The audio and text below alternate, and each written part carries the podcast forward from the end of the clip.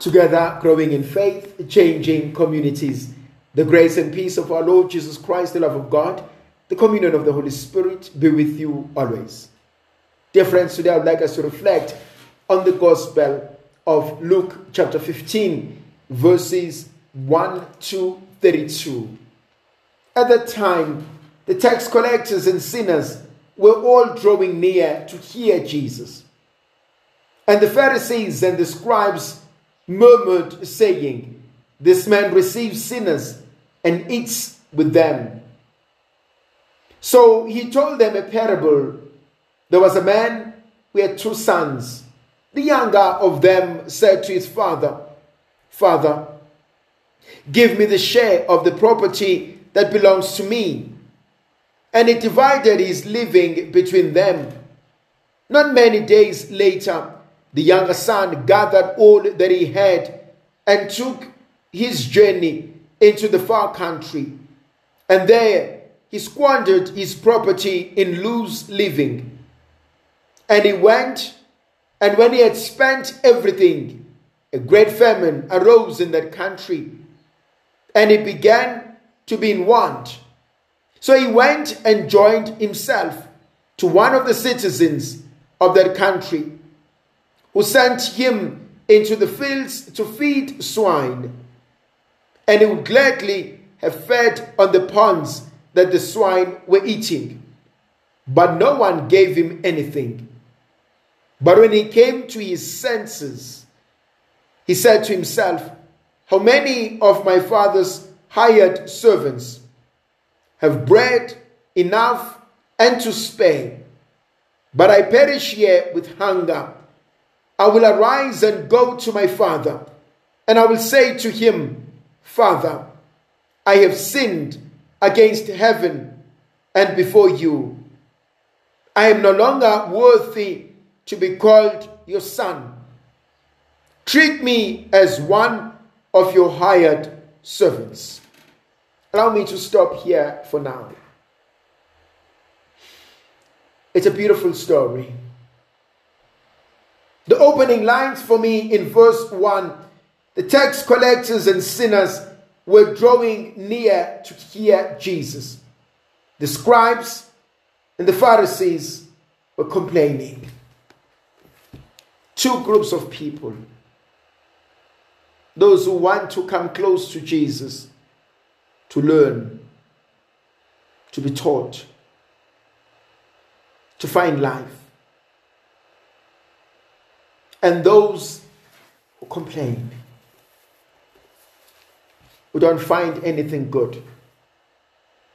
And sometimes we can fall into one of these two traps. Do I draw closer to Jesus? Do I see the glass as half empty or half full? Do I see challenges as opportunities for growth or as reasons to give up?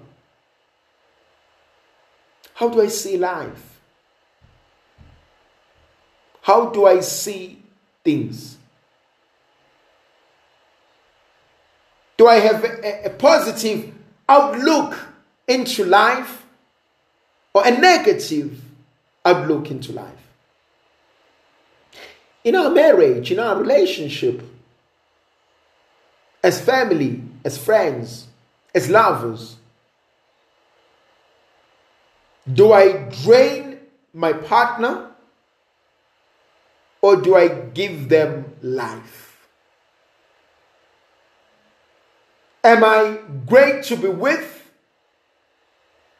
or you tolerate being with me? These are things that I feel are important. How do you see yourself in the presence of someone else? And how do they experience you? Then they complain that Jesus spends time and eats with sinners, prostitutes, and tax collectors.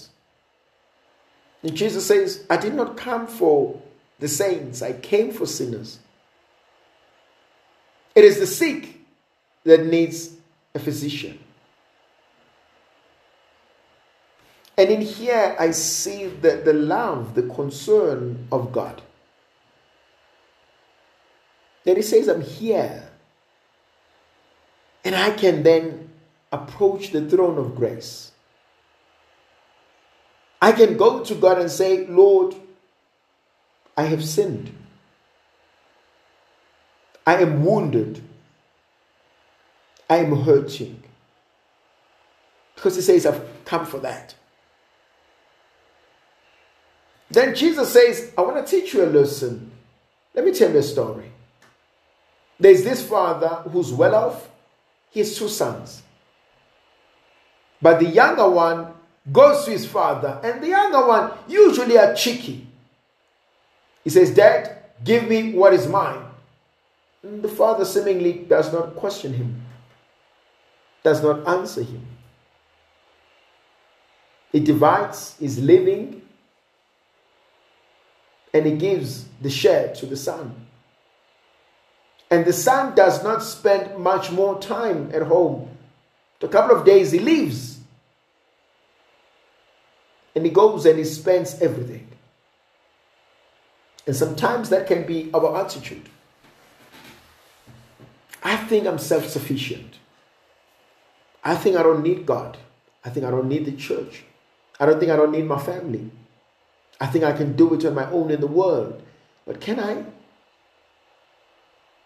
Partly, but not totally. There are certain things that I can do, there are certain things that absolutely I cannot do. I need someone else to help me. And so sometimes we think what we own is everything. My dear brothers and sisters, go back to COVID 19. Go now and look into our country.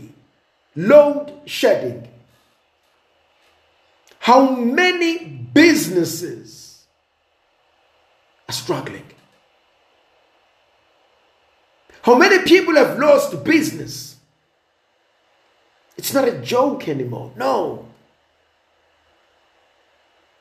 Load shedding is a crime against humanity. People have lost jobs. People will lose homes because there is no money to pay for the bond. People lose their jobs, there is no money to feed their families. What I thought I heard, what I thought I'd been given, what I thought I owned, has lost its value. Economies over the years have collapsed. And so I cannot put my trust in what I own. Just like that, I can lose it. I cannot even put my trust in my life. I could be in an accident. I could be paralyzed. I could go blind. I could lose everything. I could lose my sight, my speech. So you realize that there's nothing to be proud of. But the young man goes home and he feels that I have everything. I don't need anybody. And sometimes we, we fall into that trap. I don't need anybody. I, I, I'm going to go out into the world and I'm going to make it on my own. No, I need God. And as the story continues, out there, he doesn't make it. He loses everything that he has. From a son into the one who sits with pigs. From the one who was well fed into a starving boy who wants to eat what the pigs are eating. I love verse 17.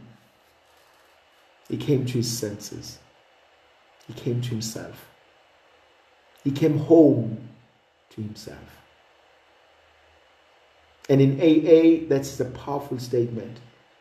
Until I admit it to myself that I have a problem, I can never overcome alcoholism. And so, too, in our spiritual lives, until I acknowledge that I'm sick, I'm a sinner, I need help, then I can begin my road to recovery. May the Virgin Mother of God continue to be with us, to protect, to bless, and to guide us. The Father, the Son, and the Holy Spirit. Amen.